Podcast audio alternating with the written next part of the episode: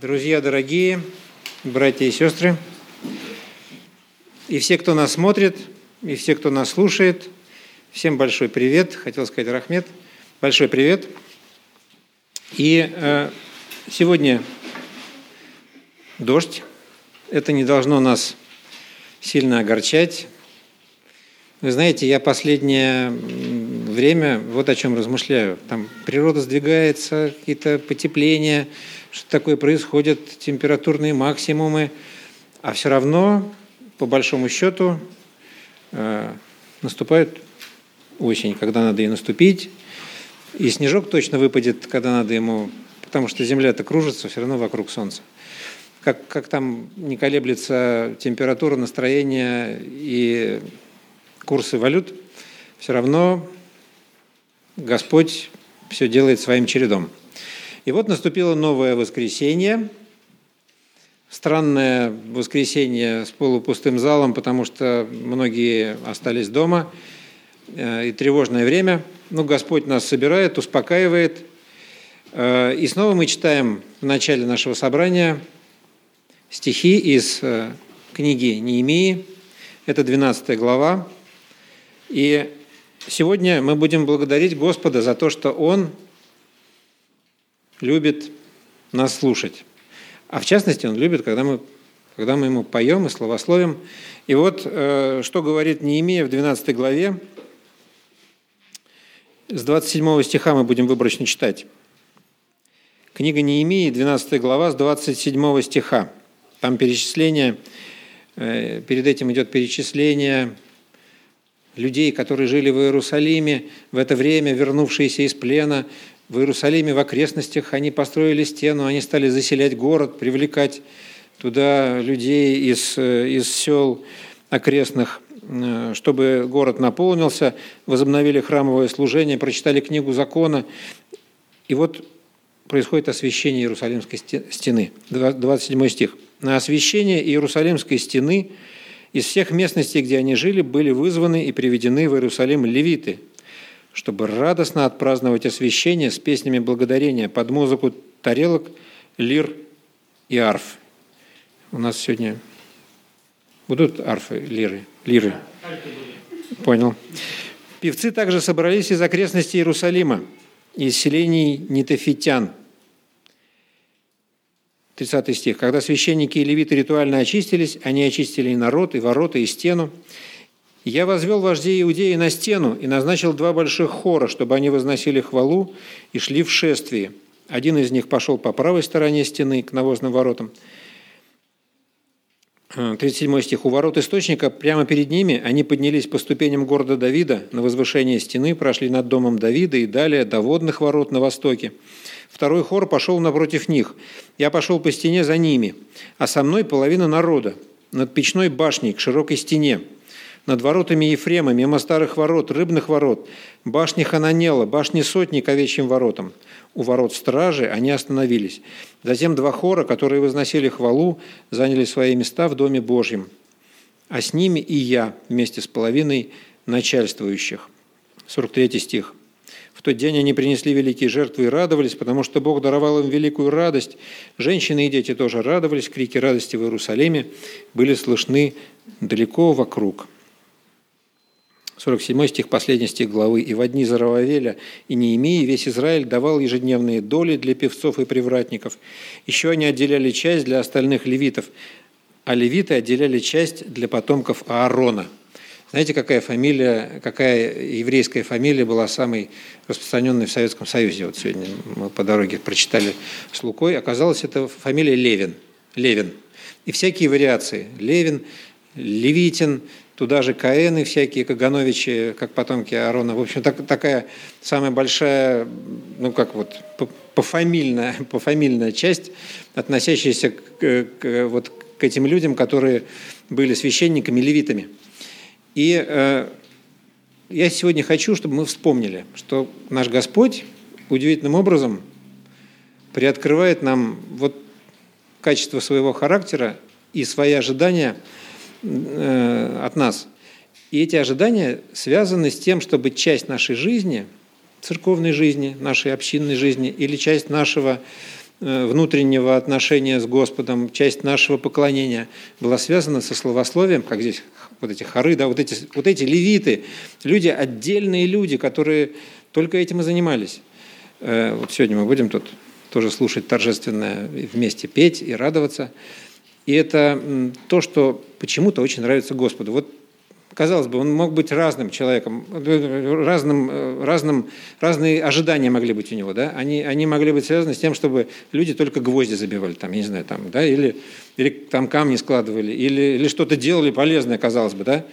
Вот. А он ждет от нас, чтобы в нашей жизни было много, какая-то часть важная, торжественная, была отдельная часть, была посвящена тому, чтобы мы вот таким образом общались с ним, и им любовались, радовались о нем. Ну, только не притворялись, а вот по-настоящему, да? По-настоящему радовались и пели ему, и словословили, и там вот что под руку попадет, там лира, так на лире, арфа, так на арфе, скрипка, так на скрипке. На скрипке труднее. Вот. И это большое благословение, что есть способы, разные красивые способы славословить Господа. И вот сегодня новая у нас возможность, новая встреча, объединиться и прославить Его, помолиться, возрадоваться. И это, конечно, нас определенным образом меняет, вдохновляет, исцеляет и делает к Нему ближе. Давайте встанем и помолимся. Начнем наше богослужение. Господь наш и Бог, мы приходим к Тебе и радуемся, потому что, несмотря на холод, на дождь, на слякоть, которые наступают за окном, Ты ничуть не дальше от нас, а также близко. И также думаешь о нас, также заботишься о нас и ждешь от нас шагов навстречу и словословия. Мы хотим просить Тебя сегодня, чтобы Ты был с нами, и чтобы это наше общение, наше богослужение воскресное было радостным и торжественным, и простым вместе с тем, чтобы Слово Твое звучало, провозглашалось, чтобы мы от этого Слова учились и становились больше и больше похожими на Тебя. Благослови нас, Господь. И будь сегодня со всеми теми, кто не может быть здесь в собрании, кто смотрит нас, каждого благослови, утешь, исцели, ободри и вдохнови. Во имя Иисуса Христа. Аминь. Да, меня зовут Андрей, даже уже переборщил. Я с Поклонной горы. Люблю Бога. Вот, и стараюсь служить Ему по мере своих скромных сил. Вот, и рад быть с вами. Вот, и вначале, наверное, хотел бы спросить, точнее, наверное, действительно не то, что спросить, а поразмышлять, что определяет человека. Человек определяет, в принципе, его характер. Да? То есть, какой характер у человека, такой человек и есть. Но как определить, какой характер? По его действиям и по его принципам. Да? То есть, какие принципы у человека есть, и тот, в принципе, и он их использует, применяет в своей жизни, тот характер у него есть. Но очень важно понимать, что принципы, когда все тихо и хорошо, это одно. Но когда он придерживается этих же принципов, когда идут сложности, когда идут переживания, когда идет все не так, как ему хочется, придерживается ли он действительно тех своих принципов?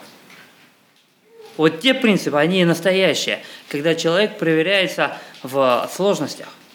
И мы понимаем, что если мы хотим быть с Богом, у нас должны быть Божьи принципы.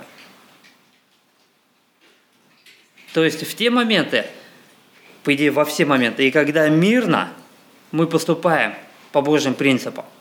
Но это легко. Намного сложнее применять в своей жизни Божьи принципы, когда сложно, когда идут искушения, когда идут переживания.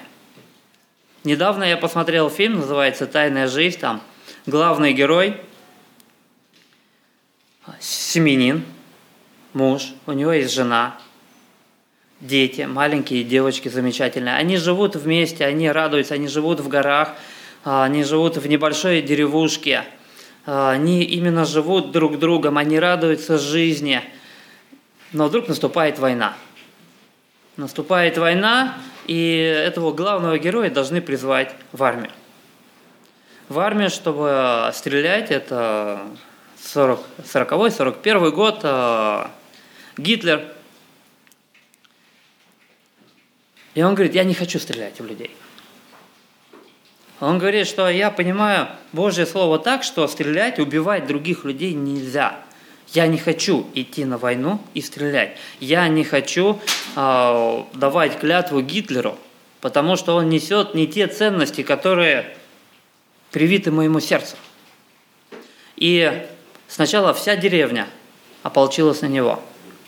Семья его поддерживала, а вся деревня ополчилась на него и говорили, почему наши мужья за нас страдают, за нас воюют, нас охраняют, а ты здесь. Потом уже правительство, то есть градоначальники, или деревни начальники, тоже на него говорят, ты должен служить. И в итоге он идет в армию, и в день присяги, то есть когда он должен говорить присягу, он молчит. Он молчит, потому что он не может дать присягу, потому что в его сердце живут эти Божьи принципы не убивать, не клясться какому-то другому, быть верным Богу. Вот. И этот главный герой очень хорошо показывает именно применение Божьих принципов в своей жизни. О Божьих принципах я сегодня хотел бы поговорить. Это Иакова, 5 глава, с 12 стиха, это самый конец уже послания. И чтобы понимать, почему Иаков нам говорит об этом, я расскажу немножко о том, что было раньше, о том, что было сказано выше. Это послание посвящено искушениям и искушениям внутри церкви. Что такое искушение? Искушение – это когда перед человеком, стоит выбор. Либо поступить так, как хочет Бог, либо поступить так, как хочет его плоть. Перед ним выбор. Когда нет выбора, это не искушение. Когда он понимает, что я хочу как Бог сделать, я хочу быть с Богом, но когда в нем просыпается плотское, то как ему поступить? Это и есть искушение. Об этих искушениях и говорит апостол Иаков. И он говорит о каких искушениях? Там несколько искушений, и они все связаны именно во взаимоотношении внутри церкви. Первое было лицеприятие, когда приходит богатый человек и бедный человек. Кому мы скорее подойдем? К богатому или к бедному? К которому мы будем ухаживать за ним, рассказывать, к богатому или бедному?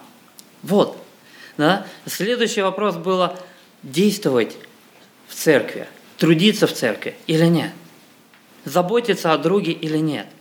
Там сказано, если пришли брат и сестра, и им холодно и голодно, а мы просто говорим, что да, вам холодно и вам голодно, но ничего для этого не делаем, то мы не участвуем в их жизни. Если мы говорим, да, вам Бог поможет, да, вам надо согреться, но мы никак не участвуем, потому что мы бережем себя. Это тоже искушение. Оставить все для себя, но не помогать. И несколько искушений описывает Иаков. И перед концом он уже говорит то, что нам нужно быть долготерпимы. Потому что мы знаем, что придет Иисус Христос. Мы верим в то, что придет Иисус Христос, и Он заберет свою церковь. Мы понимаем, что здесь эти трудности, они временно. Да? И дальше как раз Иаков описывает Божьи принципы, на которых он строит, как преодолевать эти искушения. Иакова 5 глава с 12 стиха. «Прежде же всего, братья мои, не клянитесь ни небом, ни землею и никакой другой клятвы, но да будет у вас да-да и нет-нет, дабы вам не подпасть осуждению. Злостражит ли кто из вас? Пусть молится. Весел ли кто? Пусть поет псалмы. Болен ли кто из вас? Пусть призовет пресвитера в церкви. И пусть помолится над ним, помазав его елеем во имя Господне. И молитва веры исцелит болящего, и восставит его Господь. И если он соделал грехи, простятся ему. Признавайтесь друг перед другом в проступках и молитесь друг за друга, чтобы исцелиться. Много может усиленная молитва праведного.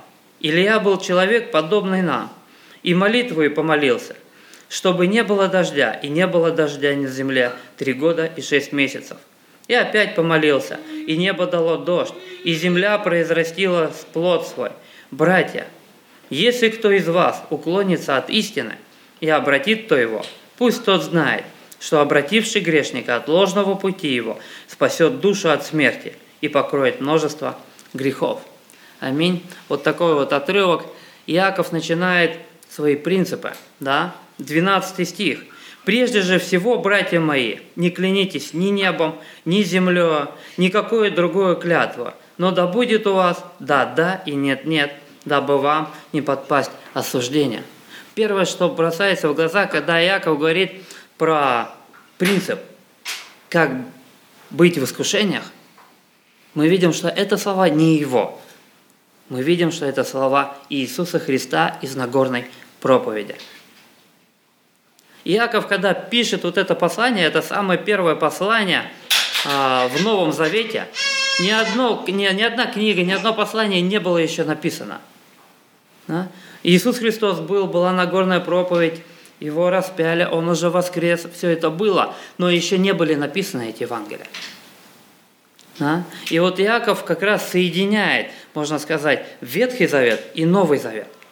В этом послании. У него примерно 40 отсылок идет на Ветхий Завет и около 20 отсылок на Новый Завет, который еще по большому счету не написан, но основывается на словах Иисуса Христа.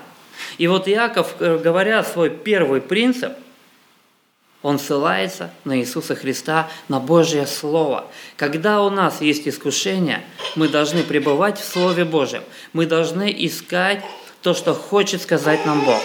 Мы должны искать то, что хочет сказать нам Иисус Христос.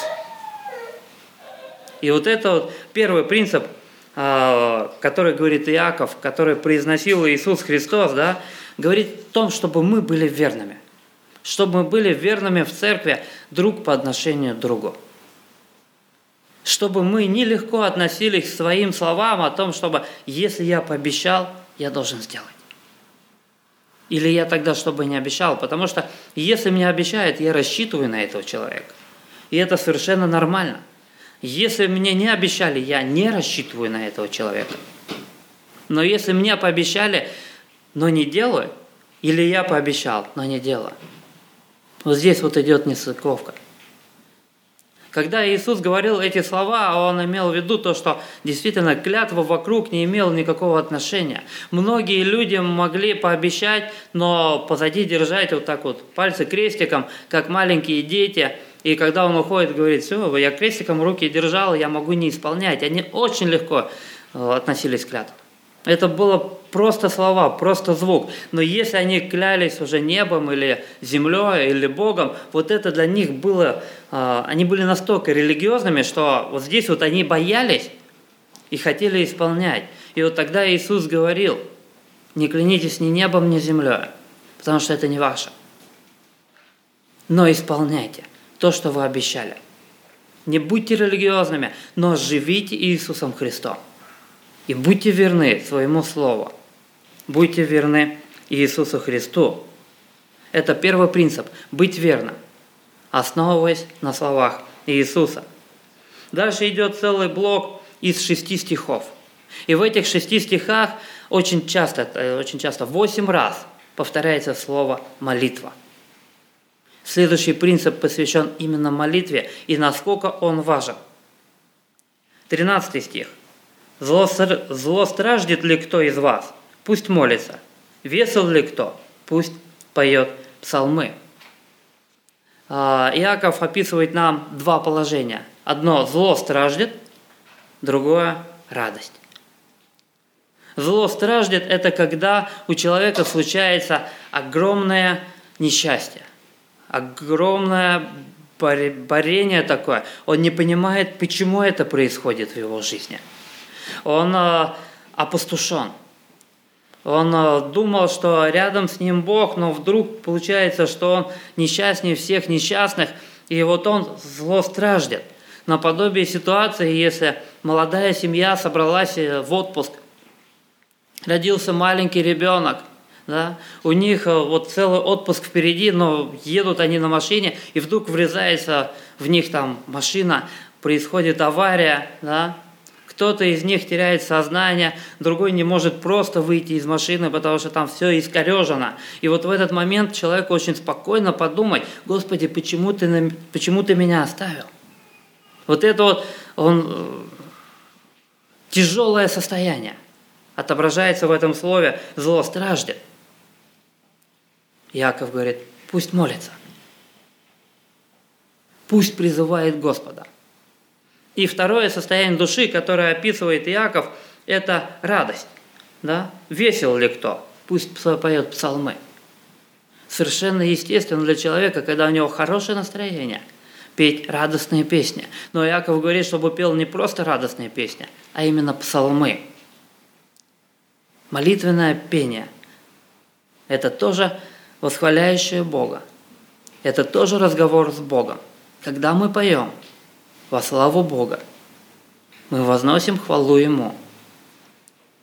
И это молитва. И вот Иаков нам показывает два состояния души: от самого тяжелого, злостраждания, до самого радостного. Но в нашей жизни не только два этих момента есть. У нас не только когда либо все плохо, либо все замечательно. У нас есть моменты жизни, когда идет обыкновенные бытовые будни. Когда у нас что-то, может быть, получается, где-то что-то не получается. Иаков здесь показывает весь спектр, на самом деле. От зло страждет до самого лучшего молиться. Всегда пребывать в молитвенном состоянии. Всегда понимать, что бы ни случилось, Бог рядом. То, что мы можем обращаться к Нему напрямую. В любой момент нашей жизни, от самого плохого до самого радостного, мы должны искать Бога, мы должны молиться Ему, мы должны с Ним разговаривать, мы должны посвящать Ему время. И не важно, что с нами происходит, мы должны верить в то, что Он рядом с нами. 14 стих. «Болен ли кто из вас? Пусть призовет пресвитера в церкви, и пусть помолится над ним, помазав его елеем во имя Господня». Хотел бы обратить внимание на слово «болеет ли кто?». Это правильный перевод, но его также можно перевести «слаб ли кто?». И вот возникает вопрос, в чем слаб. И мы понимаем, что книга Иакова посвящена искушениям. И если человек слаб в искушениях, если он понимает то, что он хочет поступать, как хочет Бог, но он не может, он слаб, у него нет вот этих вот сил. Он, может быть, один молится дома у себя, но он слаб, вот его перебарывает, но он не может поступить так, как хочет Бог. Иаков говорит: пусть призовет пресвитеров церкви. Он говорит, чтобы люди не были закрытыми. Он говорит: идите в церковь. Не можете идти, призовите пресвитеров, лицо церкви. Пресвитеры помолятся от лица всей церкви. Нам надо быть открытыми, открытыми для церкви. Если мы действительно слабы, если мы действительно понимаем, что мы отходим от Бога все дальше, и мы сами не справляемся, мы должны искать поддержку Его церкви. Есть два вида эгоистов. Да? Один вид эгоистов – это который говорит: дай, мне, да побольше, а если что-то останется, то, может быть, это будет тебе. И второй вид, вторая крайность эгоизма – это когда я все могу сделать сам, мне никто не нужен. Вот здесь вот как раз описывается вторая крайность. Я сам, я с Богом, я без церкви. Я справлюсь без пресвитеров. И вот здесь вот заключается ошибка, говорит Иаков. Призовите пресвитеров. Поделитесь с церковью. Не будьте одинокими, не будьте эгоистами. Да? 15 стих. «И молитва веры исцелит болящего, и восставит его Господь, и если он сделал грехи, простятся ему». И молитва веры. Что значит молитва веры? Как понимать нам словом выражение молитва веры? А Иаков описывает нам это в 1 главе, в 6 стихе. «Но да просит с верою, нимало не сомневаясь, потому что сомневающийся подобен морской волне, ветром поднимаемой и развиваемой». Молитва веры – это я понимаю. Я разговариваю с Богом. Я понимаю, что Бог желает быть со мной. Те же, когда я становлюсь Божьим, когда я принимаю Божью сторону, когда я принимаю сторону Христа, в моей жизни будут желания то, что угодно Богу. Во мне будут те желания, которые угодно Христу. И когда я хочу то, что хочет Христос, я отношу эти молитвы Богу, как к личности, как к живой личности, которая участвует в жизни и в моей. Я должен верить, что это произойдет, нимало не сомневаясь. И вот когда люди собираются и с молитвой веры, да, исцелит слабого, тот, который слаб в искушениях, и он будет сильным. Он сможет перебарывать искушения разного рода. Но нам надо не бояться, нам надо верить, нам надо быть верным Богу, нам надо призывать имя Божие, и нам надо быть с церковью. 16 стих. «Признавайтесь друг перед другом в проступках и молитесь друг за друга, чтобы исцелиться. Много может усиленная молитва праведного». Здесь два аспекта, которые я хотел бы отметить. Признавайтесь друг перед другом в проступках. И если я действительно кого-то обидел, брата или сестру, и я понимаю, что это произошло, мне надо подойти и извиниться. Мне надо подойти и попросить прощения. Потому что очень глупо звучит, если я грешу против какого-то человека, я делаю что-то неправильно, но прошу прощения только у Бога, это не будет здоровая церковь. Бог не хочет этого. Бог хочет именно, чтобы мы жили в мире и в любви, чтобы мы несли свет друг другу. Даже если мы где-то спотыкаемся, если мы действительно где-то падаем. И признавайтесь друг перед другом в проступках и молитесь друг за друга. Когда у нас есть за что помолиться, мы должны понимать, что Бог может даровать нам или уже даровал друга, брата или сестру, к которому мы можем прийти и помолиться, открыть то, что у нас есть на сердце.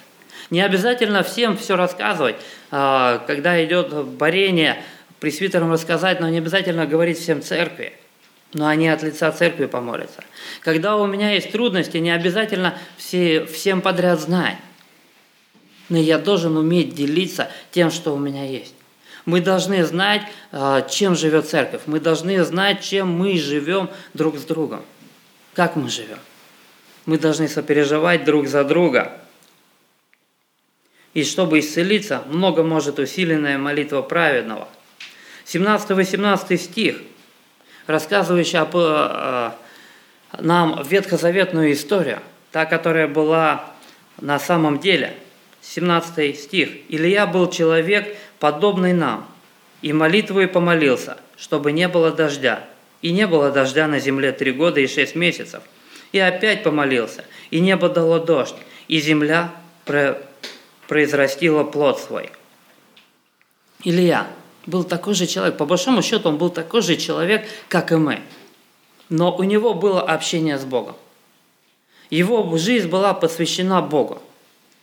У него были свои сложности, у него были также свои переживания, у него были свои непонимания.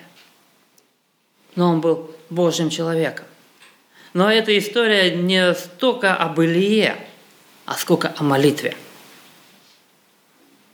Иаков приводит в примеры истории с Ильей, когда не было дождя 3,5 года. Илья помолился, и дождя не было 3,5 года. Для нас это такое огромное чудо, то, чего не может быть. В принципе, чудо – это то, что не может быть. И сила молитвы как раз заключается в том, что она действует, она сильна. И чем ближе мы с Богом, чем ближе у нас общение с Ним, чем больше у нас веры, тем она сильнее. Молитва, она сильна. Молитва – это сила. Молитва – это действительно может быть. Да? И Иаков как раз заостряет внимание, то, что мы должны молиться с Богом, мы должны молиться с церковью, мы должны молиться друг с другом, и то, что эта молитва имеет силу. Второй принцип, о котором говорит Иаков, это молитва. Важный принцип в жизни христианина. Важный принцип, когда у нас есть искушение не бросать на полпути, а пребывать в Боге, искать Его воля. 19 и 20 стих.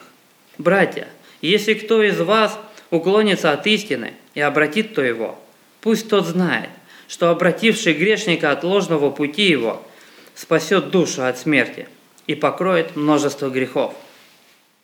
Если вначале говорилось о самом человеке, о его принципе, да, то есть о том, то, что он не должен врать, то, что он должен быть верным. Потом идет молитва, жизнь в церкви. А здесь уже Иаков говорит, чтобы мы бодрствовали вокруг. Потому что человек, ходящий в церковь, он может отойти от Бога. Он может немножко уклониться от истины. А если он уклонился от истины, он уклоняется от Бога. И чем больше он отходит от истины, тем он больше отходит от Бога. И если это бросить на произвол судьбы, он может уйти. Если он говорит ересь, мы должны ему в любви подойти и сказать: «Ты говоришь не то». Если мы видим, что жизнь человека идет не так, мы должны участвовать в его жизни, рассказать об этом в любви ему, показать то, что как надо действовать на основании Писания. «Если кто из вас уклонится от истины и обратит кто его, пусть тот знает, что обративший грешника от ложного пути его спасет душу от смерти и покроет множество грехов». Мы должны заботиться друг о друге. Церковь – это единый механизм. Мы должны быть верны друг другу на основании Слова Божьего. Мы должны молиться друг за друга. Мы должны пребывать в молитве. И мы должны заботиться друг о друге. Аминь. Давайте помолимся.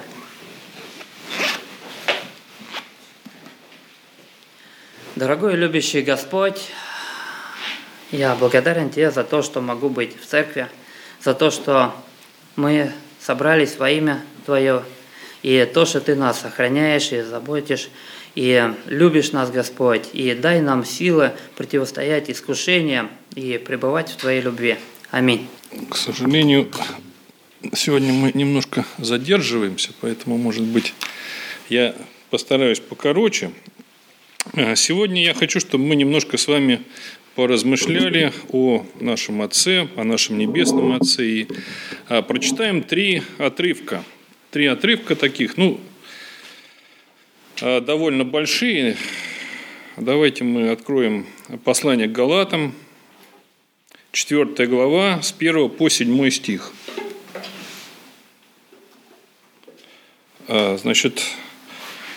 Читаем послание к Галатам, 4 глава, с 1 по 7. «Еще скажу, наследник, доколе в детстве, ничем не отличается от раба, хотя и господин всего. Он подчинен попечителям и домоуправителям до срока отцом назначенного. Так и мы, доколе были в детстве, были порабощены вещественным началом мира. Когда пришла полнота времени, Бог послал Сына Своего Единородного, который родился от жены, подчинился закону, чтобы искупить подзаконных, дабы нам получить усыновление. А как вы сыны, то Бог послал в сердца ваши Духа Своего, вопиющего Ава, Отче. «Посему ты уже не раб, но сын, а если сын, то и наследник Божий через Иисуса Христа». Аминь. Вот сегодня давайте немножко поразмышляем о вот этой ипостаси или о вот этой стороне Бога. Мы знаем, что Он сущий, вседержитель, царь, творец, владыка, по-разному мы его называем, но еще Он отец.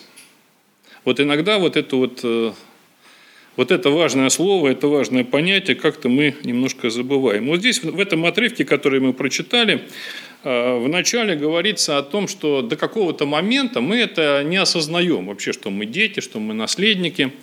Там приводится пример, когда вот раб в доме господина и его сын, наследник, они, в общем, как-то особо ничем не отличаются. Как все дети, они играют, бегают. Им там какие-то рамки выставили, сюда бегать можно, сюда нельзя, вот это можно, вот это нельзя, здесь там что-то можно делать, здесь нельзя и так далее. И, в принципе, они до какого-то момента не осознают то, что они в очень вообще-то разном положении находятся, потому что один – это наследник, а другой, по сути, это часть наследства. То есть это совершенно разные вещи такие, но они это осознают немножко позже. И вот мы поначалу тоже, наверное, как-то не осознаем это. В нашей духовной жизни вот это осознание приходит у кого-то сразу, у кого-то не всегда. Я не люблю вот это слово «привилегия», да, но трудно какое-то подобрать адекватное слово, преимущество или что-то такое, которое действительно есть у всех у нас. Вот то, что мы являемся не просто творением, не просто даже любимым творением Бога, не просто рабами, слугами. Мы этим действительно являемся все, но мы еще и дети. Потому что ведь в творении есть, в общем, разные творения, да, у нас есть. Мы знаем, что есть в духовном каком-то мире есть творения, которые не имеют таких полномочий, привилегий, да, вот, преимуществ, какое имеем мы вот, в плане вхождения вот в эту семью. Да, например, ангелы. Замечательные Божьи творения, но они не являются частью семьи в том плане, в котором вот, говорится здесь о нас. Вот есть такой Грудем, богослов, он говорит о трех таких моментах, трех аспектах нашего спасения, нашего искупления. Да, первый момент, который он упоминает, это то, что мы называем рождение свыше. Рождение свыше – это то, что касается нашей внутренней жизни прежде всего. Мы многое пересматриваем, мы пересматриваем ценности, мы по-другому начинаем относиться к каким-то понятиям, по-другому оцениваем те или другие действия, поступки. Вот это вот наше духовное порождение или такое возрождение, да, или как его называют обычно рождение свыше, это вот один такой момент, который Бог нам дает. Второй момент – это наше оправдание, о котором пишет Грудем. Это оправдание, это тут речь уже не идет о нашей внутренней какой-то духовной жизни, здесь речь идет о нашем положении относительно закона. Вот был закон, есть мы, и вот как же мы с ним соотносимся. И вот здесь вот как раз речь идет об нашем оправдании перед законом. И вот третий такой немаловажный момент – это вот то, что называется усыновление. Здесь уже не касается никакого закона, не касается, может быть, наших каких-то внутренних переживаний. Здесь речь идет об измененном совершенно состоянии наших взаимоотношений между нами и нашим Небесным Отцом. Вот усыновление – это как раз принципиально, то, что принципиально меняет вот уровень наших взаимоотношений. Это уже не просто раб-господин, а это отец и сын. Это совершенно другой уровень. Второй отрывок, который мы прочитаем, который тоже близок к этому, это из послания к Римлянам, 8 глава. Римлянам, 8 глава, с 12 по 17 стих. «Итак, братья, мы не должники плоти, чтобы жить по плоти. Ибо если живете по плоти, то умрете, а если духом умышляете дела плотские, то живы будете. Ибо все, водимые Духом Божьим, суть сыны Божьи. Потому что вы не приняли духа рабства, чтобы опять жить в страхе, но приняли духа усыновления, которым взываем «Авва, Отче». Сей самый Дух свидетельствует Духу нашему, что мы дети Божьи. А если дети, то и наследники, наследники Божьи, сонаследники же Христу, если только с Ним страдаем, чтобы с Ним и прославиться». Вот в этом отрывке тоже идет такое противопоставление дух рабства и дух усыновления. Мы живем уже не страхом. Мы живем не страхом, который, в принципе, был понятен. Вот страх Божий – это было привычное понятие не только для иудеев, это было очень понятно для античного человека, для язычников того времени, потому что их окружало множество богов, которые, в общем, один мог гневаться на одни ваши действия, другой на другое. И, в общем, вот этот сон божеств, которые могли как-то там вас раздавить в порошок, если что-то им не понравится, он угнетал. И это тоже был такой страх, который все время преследовал. И здесь мы говорим, здесь Павел пишет в послании к Римлянам о вот этом противопоставлении духа свободы, духа усыновления и духу рабства. Бог, Отец, жертвует своим Сыном ради того, чтобы мы тоже стали Его детьми.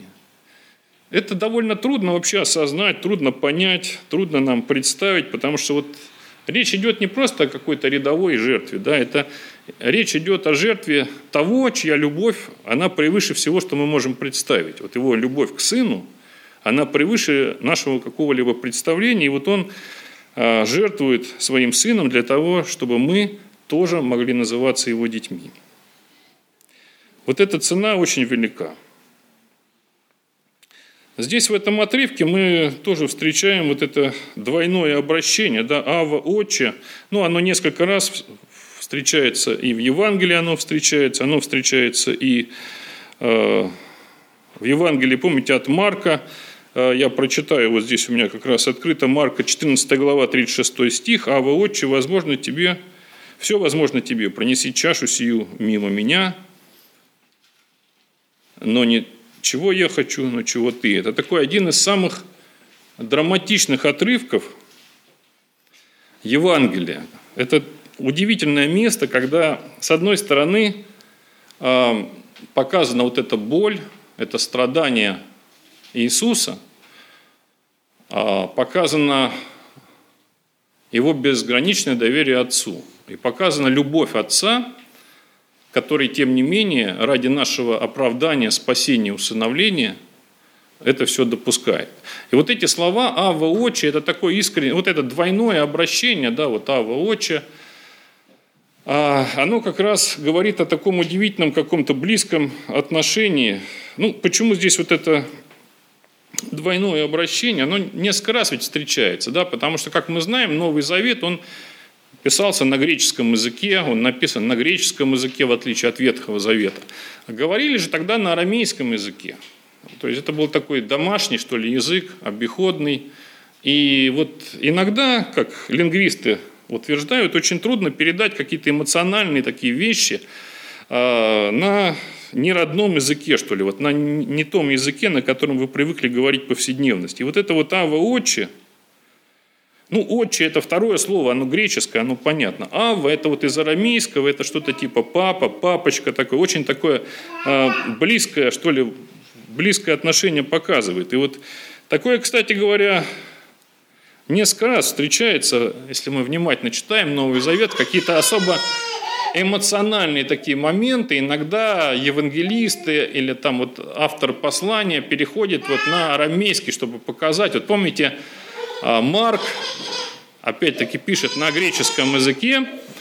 Я сейчас, наверное, не найду это место точно. По-моему, в 5 или в 4 главе там идет повествование. Он приходит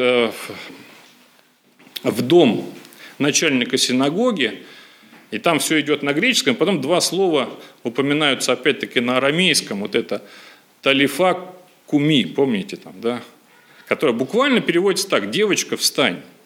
Это вот тоже такой очень драматичный момент, очень эмоциональный. Здесь тоже автор послания, который, в общем, до этого это все пишет на греческом, здесь он употребляет вот такое выражение на арамейском, которое очень понятно. Я говорил, что Бог – это и Творец, и Царь, и господин, и все это действительно так. Но это еще не все, что мы знаем о Боге. Мы знаем, что Он еще и Отец. Вот это очень трудно понять. Вот иногда нам, знаете, как-то проще принять его как-то иначе. Вот у нас, знаете, есть такое представление, когда две такие, наверное, крайности. Иногда мы воспринимаем Бога как такого грозного судью, который вот он наблюдает за нами и карает. Иногда как друга, что, в общем, тоже правильно, он и судья, и друг. Но вот Отец, на мой взгляд, это наиболее вот такое правильное, что ли, описание, наиболее правильное положение. Это и с одной стороны и судья, и с одной стороны друг, но это определенный вот такой уровень доверительных отношений. Но это не тот, так, знаете, какой-то, прошу прощения за выражение, парень из соседней парадной, которому можно по плечу снисходительно похлопать. Он, наш Бог не такой. Но это, в то же время это наш Отец. Это и друг, и Отец, и судья. Но вот именно Отец, прежде всего, это то, о чем мы сегодня говорим. Иногда мы вспоминаем, вот знаете, есть люди такие, которые, они очень далеки от Бога, да, ему это неинтересна совсем тема. Есть люди, которые не боятся Бога, откровенные, так знаете, допускают какие-то богохульства, утверждая, что это нам, кто такой ваш Бог, он нам ничего не сделает, кому-то Бог безразличен. А есть люди, если можно так сказать, запуганные Богом, то есть они вот его воспринимают как... и мы можем иногда в таком положении находиться, когда мы воспринимаем Бога, знаете, как такое, воителя такого, владыку, который вот создал мир, создал нас всех, а мы вот такие непутевые, значит, сбились с курса, и он, в общем, ненавидит по большому счету всех нас, и вот наблюдает, чтобы мы такое не то сделали, и зато вот от него никак не скроешься, он обязательно накажет. И вот такое вот отношение, в общем-то, с одной стороны, более-менее понятно, это должны иметь страх перед Богом, с другой стороны, оно может переходить в какую-то крайность, когда мы перестаем воспринимать Бога как любящего Отца и начинаем его уже принимать как только такого судью.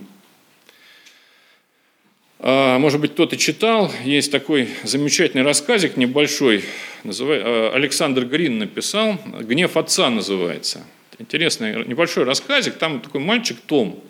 Он живет там с дядей, с тетей.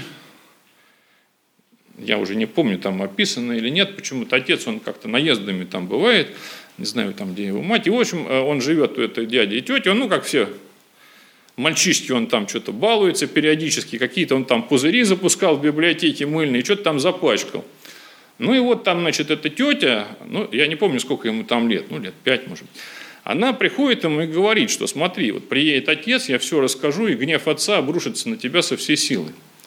Он это запомнил. Потом второй раз он что-то там пошалил, ему сказали, значит, тоже она ему говорит, бойся гнева отца, он тебя, значит, настигнет.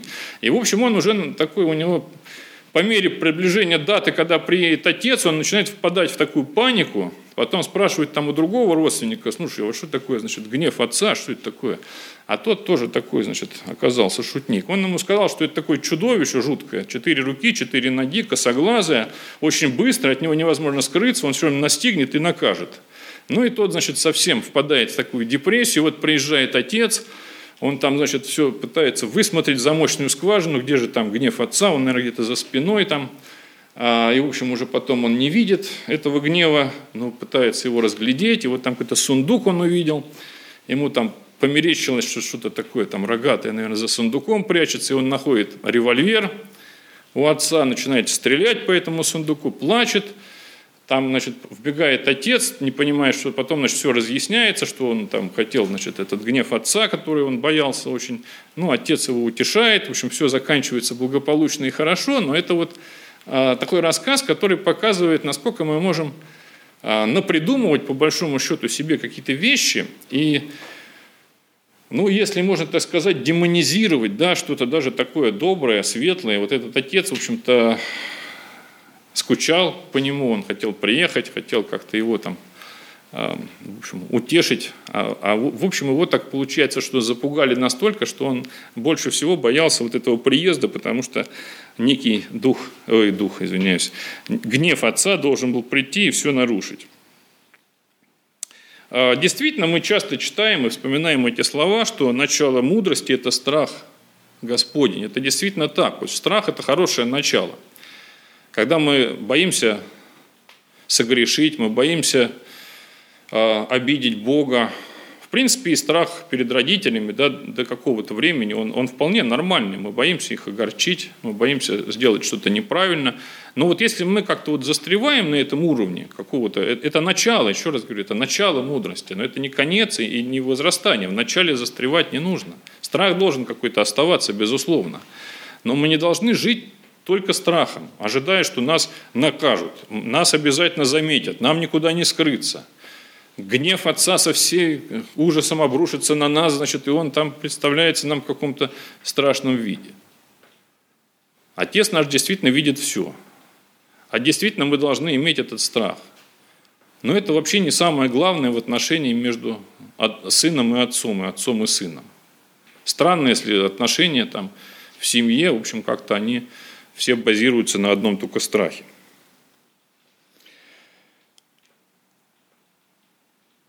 Третий отрывок, который я прочитаю, или, наверное, давайте я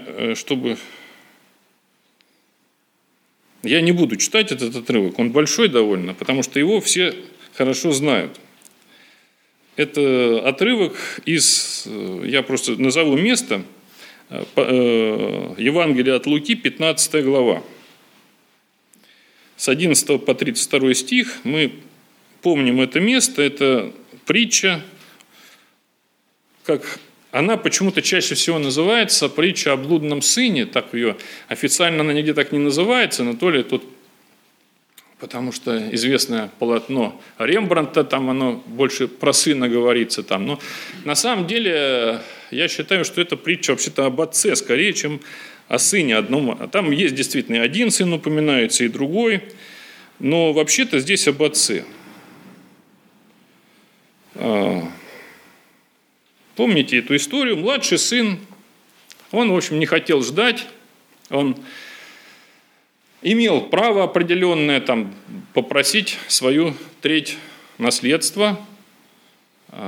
Треть, я поясню, почему треть, потому что там такой был в те времена закон, что был первенец, он получал всегда половину. Вот старший сын, у него было выгодное положение, наследство он получал половину, а вот остальные там они как-то делились, там еще другой, там мать там и так далее. Вот. Но, как бы сейчас сказали, наследник в первой очереди был именно старший сын, а потом уже все остальные. Ну вот он хотел свою часть, тем не менее, младший сын получить.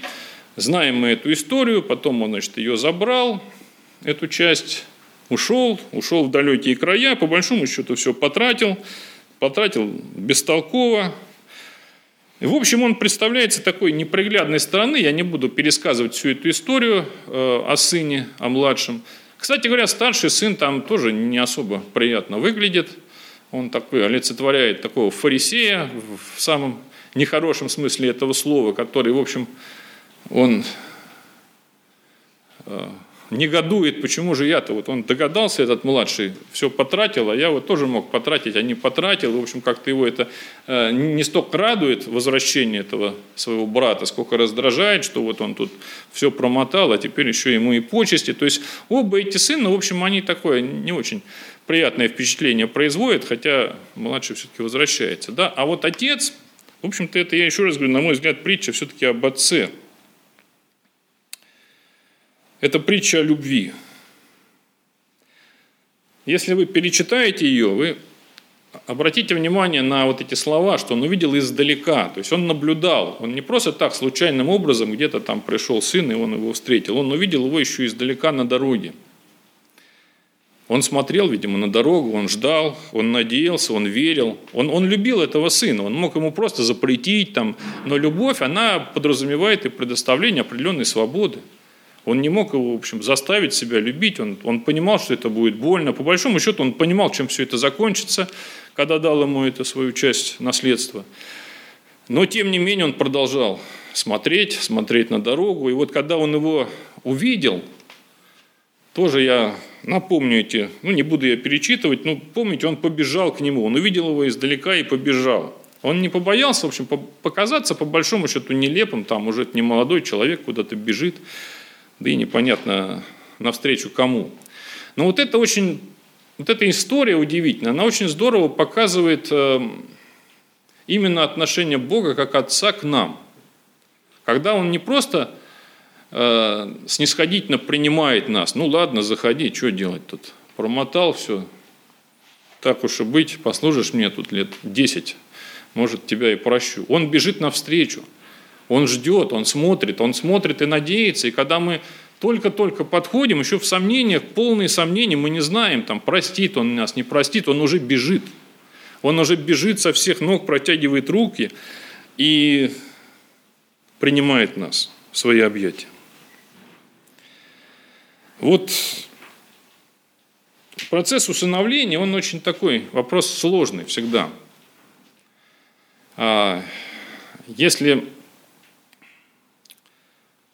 Когда вот рождается ребенок в семье, тут все понятно. Родился ребенок, это наш ребенок, плоть и кровь.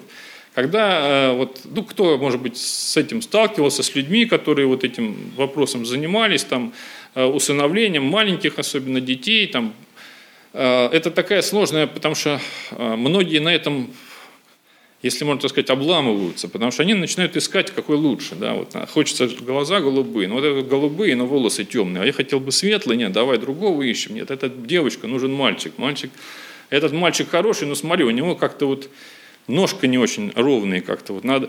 И начинаются такие поиски, и многие, как говорят, если кто-то знает, есть сейчас такие школы приемных родителей, обычно, если пара какая-то или человек занимается усыновлением, и он проходит 2-3, то он уже, то есть если он сразу не выбирает, он будет, это такой процесс будет бесконечный, и, в общем, он никогда не найдет какого-то совершенства, потому что он для себя нарисовал какую-то немыслимую картину. Для чего я это говорю?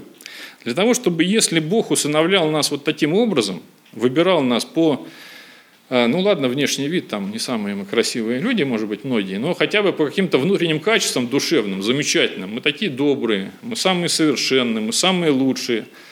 У нас вообще шансов бы никаких не было. Никто бы нас никогда не усыновил, потому что, в общем-то, мы все согрешили, как мы знаем, и лишены славы Божьей.